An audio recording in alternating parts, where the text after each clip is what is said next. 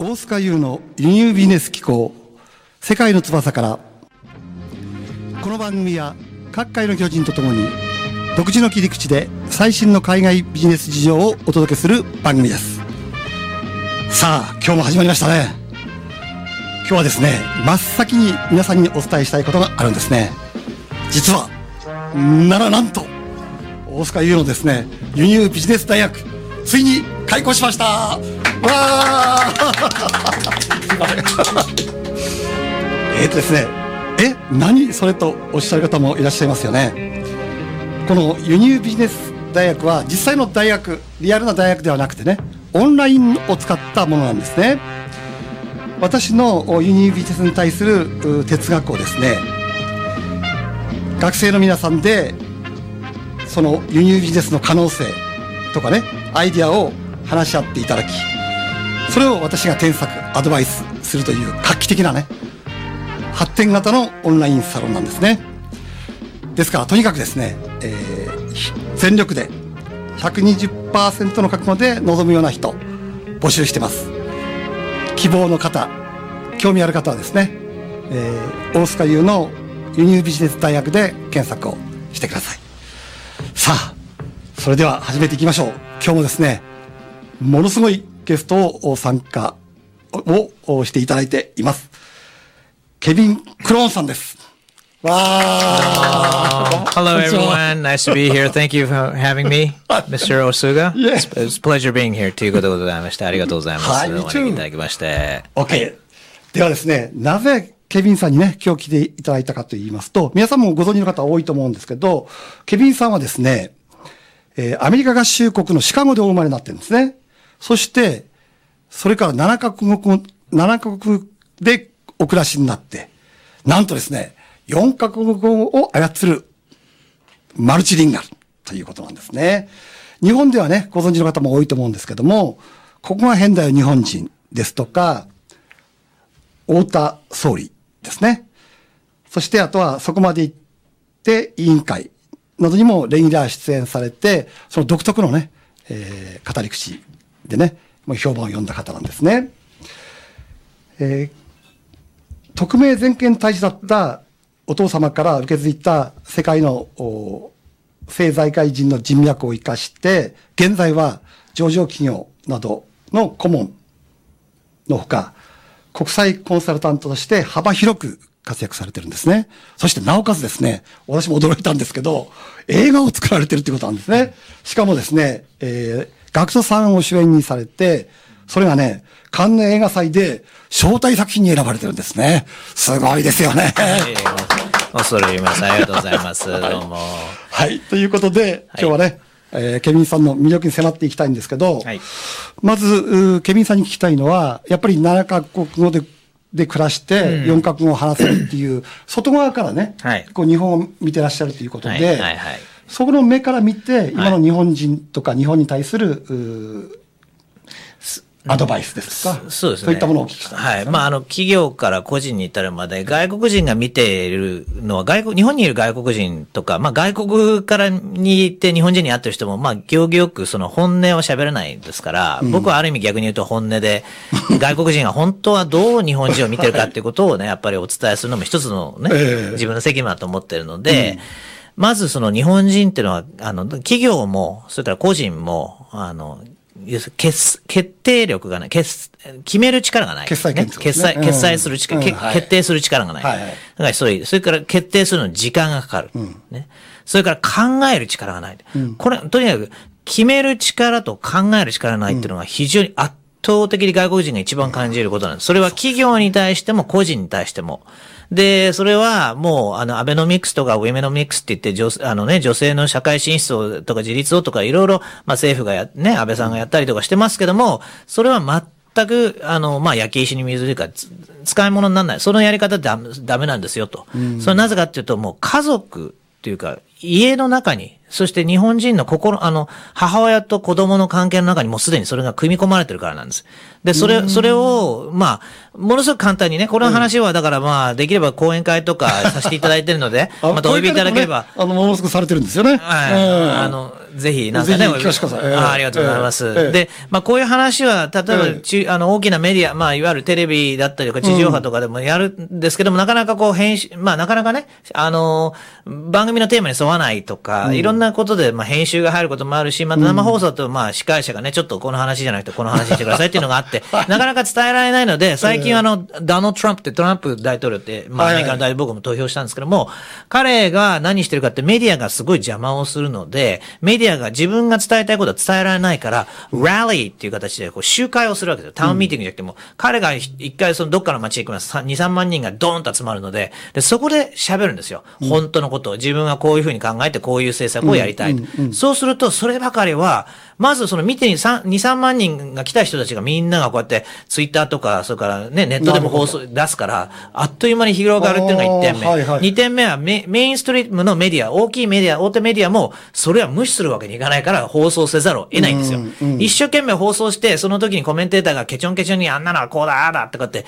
潰しかけるけど、潰しかき、あの、切れないんですよ。なぜかっていうと、そこでもう放送せざるを得ない。それを見せてやってるから。で、ネットでも流れてるから。だからそれがトランプのやり方で、まああ、る意味僕もそのメディアの中でなかなか伝えられないんであればということで映画を撮ろうということで映画を撮るようになったのが1点目。ね、はい。2点目は講演会をどこでもいいから呼んでくれば僕話しますよと。で、特にその老若男女っていうか日本の家族主義自体に、そしてその母親と子供の関係っていうのも非常に重要な問題で、あの僕はいつも言うことなんですけども、お母さんが子供に対してね、例えば物をこう、あの、子供がママこれ何？って言って、例えばこれ、あの、水ですよね、水。うんうんうん、ママこれ何？って、こう、あの、ボトルワーターって何？あの、なんか水よと、うんうん。で、それ水って答えちゃいけないんです。あるいはこれ何？って言ってスマホ答えちゃいけない。答えないで、何だと思う？お母さんに教えてああ、そういうことですね。そういうすると、な、何の形してる？何に使うの？何のためにあると思う？ググってみる、うん、グーグルしてみる？そうすると、その子供は東大じゃなくてハーバードに入れますよという考える力まずね、子供たちのうちから母親がやっていかなきゃいけないんです。それが一つ。それと、今度は、その、け、け、決める力ね。決める力ってことに言うと、例えばじゃあ女の子、可愛い女の子たちがいるからって男の子が声かけて、飲みに行こうよって言うと、どうなるかっていうと、どうする？どうする？どうする？どうする？どうする？どうする？なかなか決まらない。欧米の女の子にもしそういうふうに声をかけたら、私行く、私行かないってすぐに決まるんですよ。すよね、すぐ決まる。ででも日本の場合はどうするどうする？どうする？周りを。もう会議開いて。様子を見ながら。決まらない。で、これ実言うと企業もそうなんですよ。社長、専務、常務、取締役会で、どうするどうするどうするどうするって決められない。ね、外人たちがみんな何これってなって、中国人が日本人をあだ名で言うときに、ミスター稟議って言うんです。ミスターリンギ。ミスターリンギ。リンギですか？まだリンギしてるんですか？リンギまだ続きますか？リンギはもう英語になってるんですよ。稟議っていう、まあ中国人も言うぐらいで。もう英語じゃないですか。決められない。そうですね。だからそういう、なんかそこが構造的な問題で、それを変えることをしていかなきゃいけないし、そのための、どうしていったらいいかって、この間の週刊現代に日本の30年後はもう GDP7 以下になると、もう本当に目も当たらないようなね、お先真っ暗なああれってあながち外れてないわけですよ。では日本がこれからどうなっていくんだろうって言った時に、何のソリューションもない。安倍政権は10%まで消費税上げるよと。ね、オリンピックの後はこうなるよ。うん、もう、お先真っ暗なこの中で、うん、じゃあどうしたらいいかっていうソリューション僕はあるんですよ。こうやってこうやってこうやったらって。でも、それもメディアでは言えないし、呼んでもらってもない、なかなか言う言うチャンスもないし、呼んでもらってる時はそれと違うこと言ってくれってなるでしょうし。言っても削られたりとかね。はい、だから講演会とか映画とか。それはもう、絶対に関与できませんからね。なるほど、そういうことなんですね、映画に入って。そうはい、そう映画の作品で家族ってものを描いていくっていうのも一つだし、うん、母親と娘の関係が実は非常にも日本の前、あのね、こういうことなんですよ。キリスト教の国々と日本の、うん、日本の母親って子供を産んだ時に、あなたは私が産んだ子よ。私の体から生まれてきた私の体の一部。私の分身よって言うんですよ。で、これが愛情表現だと思ってるわけ。日本人が、ね、これはね、ものすごいとんでもないことなんですよ。自分、だって自分の体の一部、自分の一部って言ったら髪の毛を変えるのとか、タトゥー入れるのと一緒で、いくらでも変えてもいいわよって、私のものだからっていう、私の所有物じゃないですか。欧米のお母さんたちは、あなたは神様から授かった子よって言うんですよ。なるほど。それは、キーポイントですね。キーポイントなんです。だから他人なんですよ。もう要するに神から授かった別の他人だから、ちゃんとリスペクトするし、距離感を持って付き合っていくんです。なるほど。で、これがね、この家族の構造を変えていかないと、あのー、もう、それはもうしょうがないんです。そ、そうならず、もうグローバル化の中日本が叩くためには、そういうふうにまず考える力、自立する力、群れない力、ね、それから決定する力、そういったものを育てていかない限り、この国には未来がないってことを僕はお伝えしてそそれどうしたらね、例えばあの、今、あの、話聞いてて、ものすごく気がついたんですけど、要するに、欧米の人って自分で考える力、うん、その、要するに他人ですからね。うん。でも今言ったように日本人の場合自分の分身だから教え込むっていうね、うん、そう。いう発想になってしまってるってことなんですよね。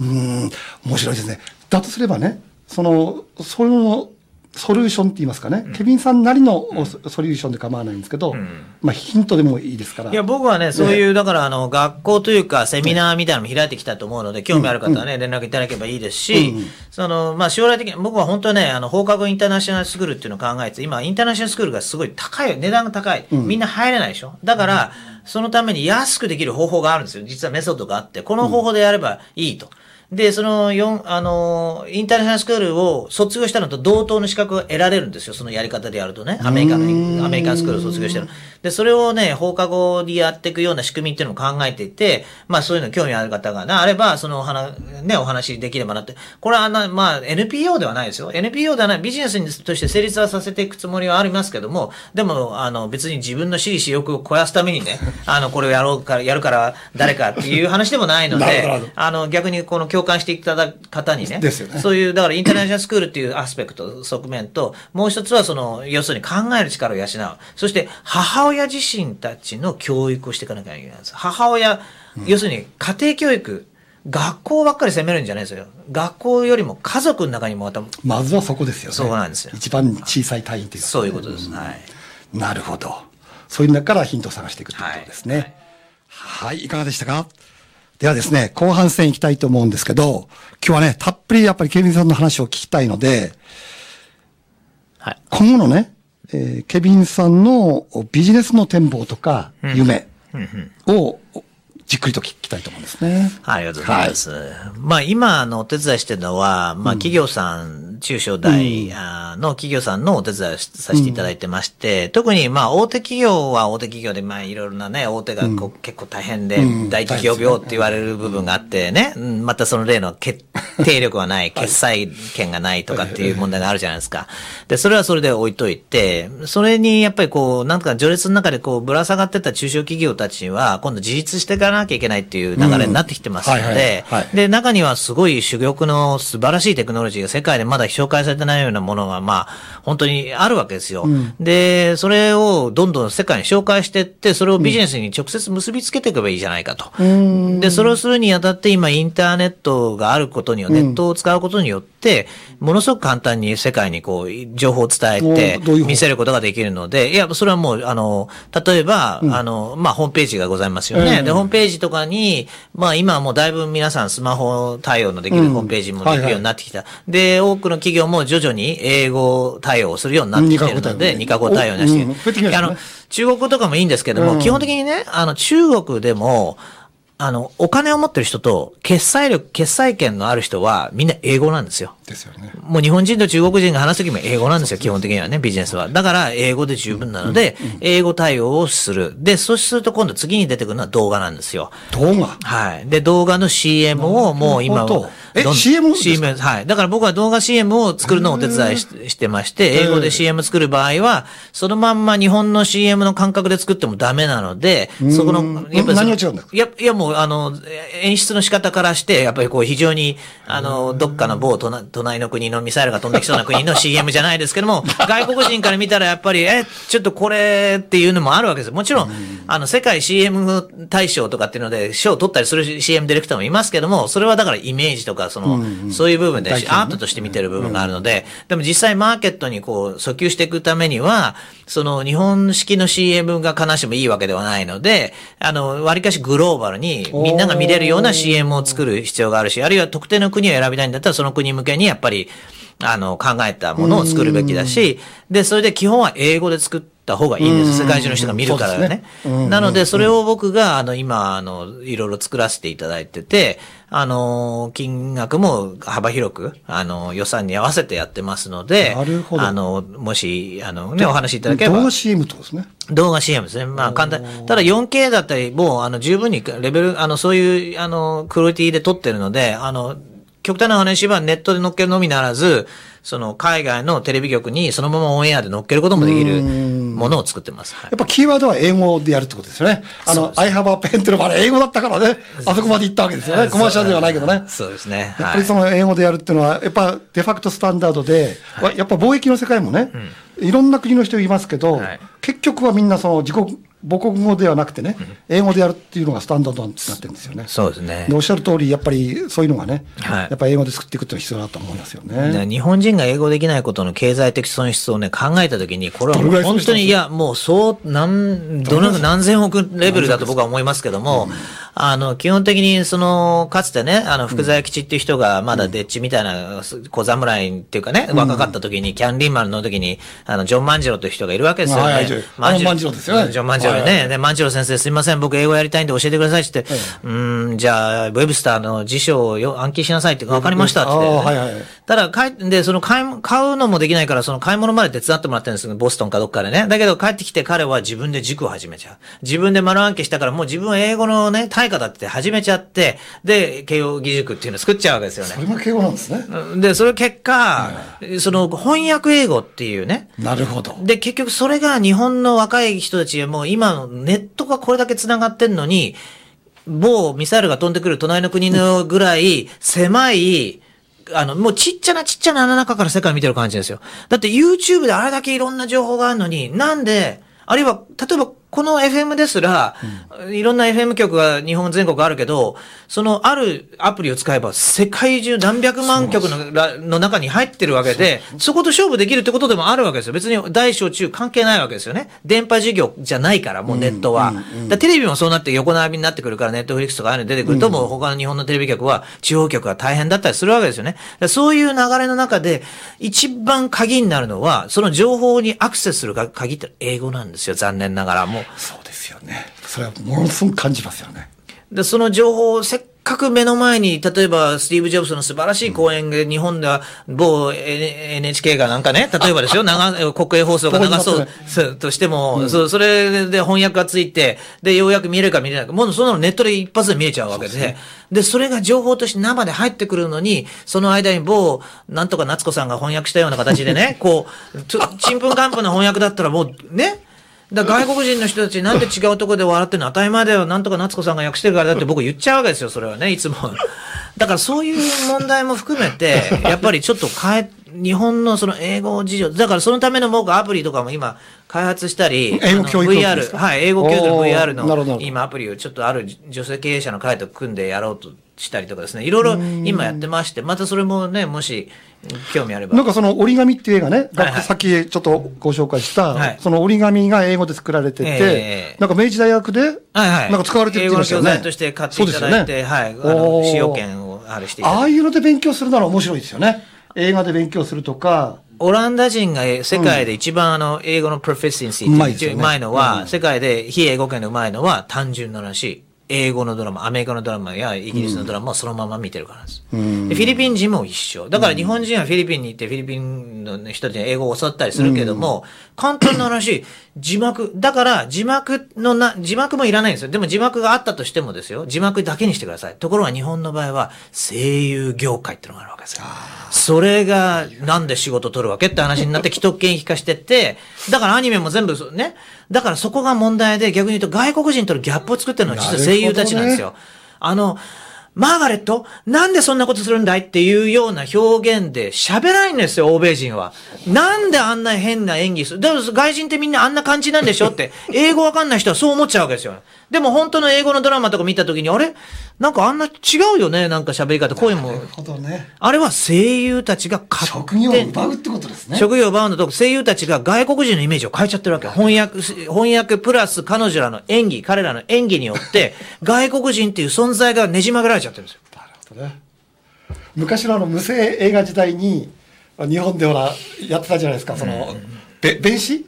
あれがその「陶器」っていう映画が出ることによって全部職を失ってしまってね、うん、なんていうのにちょっと今それと似てるなっていうふうに思ったんですよね。日本の既得権益についてはね、また機会があればね、これ話が長いんで。これ、話せると、もうケビンさんも終わらないんで。はい、今日はね、講演会がなんかあれば。はい、うん、だやっぱこういう話っていうのはやっぱりじっくり、講演会なんかでは聞けるんでしょ？はいはい、はい。うん、ぜひ。どどういうふうにすれば、そのアクセス、そうですね。メールアドレスは、じゃあ、後でなんか出していただいて、あと、フェイスブック。ね、そうですね。で、あと、フェイスブックで、うん、まあ、あの、普通にケビン・クロンで申請いただければ、あの、普通にケビン・クロンってありますから、フェイスブックが。ありますけど、いいんですか？メッセンジャーで送ってる。いや、もう全然大丈夫ですよ、そんな。皆さん、とんでもない、今話が、あの、本人にアクセスしていいです。いい大丈夫です、大丈夫です。そしたら承認してくれる？今そういう時代ですから。なるほど。はい。その代わりメッセージ入れてね、あの、ラジオを聞きましたと。あそうです、だから、あの、お友達になってくださいって言えば、ケビンさんってね、あの、皆さんイメージちょっとね、こう表のお兄ちゃんっていうようなイメージがあるかもしれませんけど、話してみるとわかるんですけど、ものすごくね、丁寧で優しい人なんですよ。最初会った時ね、このケビンさんが私にね、恐縮ですって言葉使って、恐縮って言いますか？普通の日本人でも使わないような言葉をね、使われる方だから本当はね、あの、心の優しい、本当に言う言葉はちょっとね、きついかもしれませんけど、本当に極めて日本人的な気持ちを持った素晴らしい方だというふうに思ってるんですね。恐縮です。これいいですね、恐縮ですね。はい。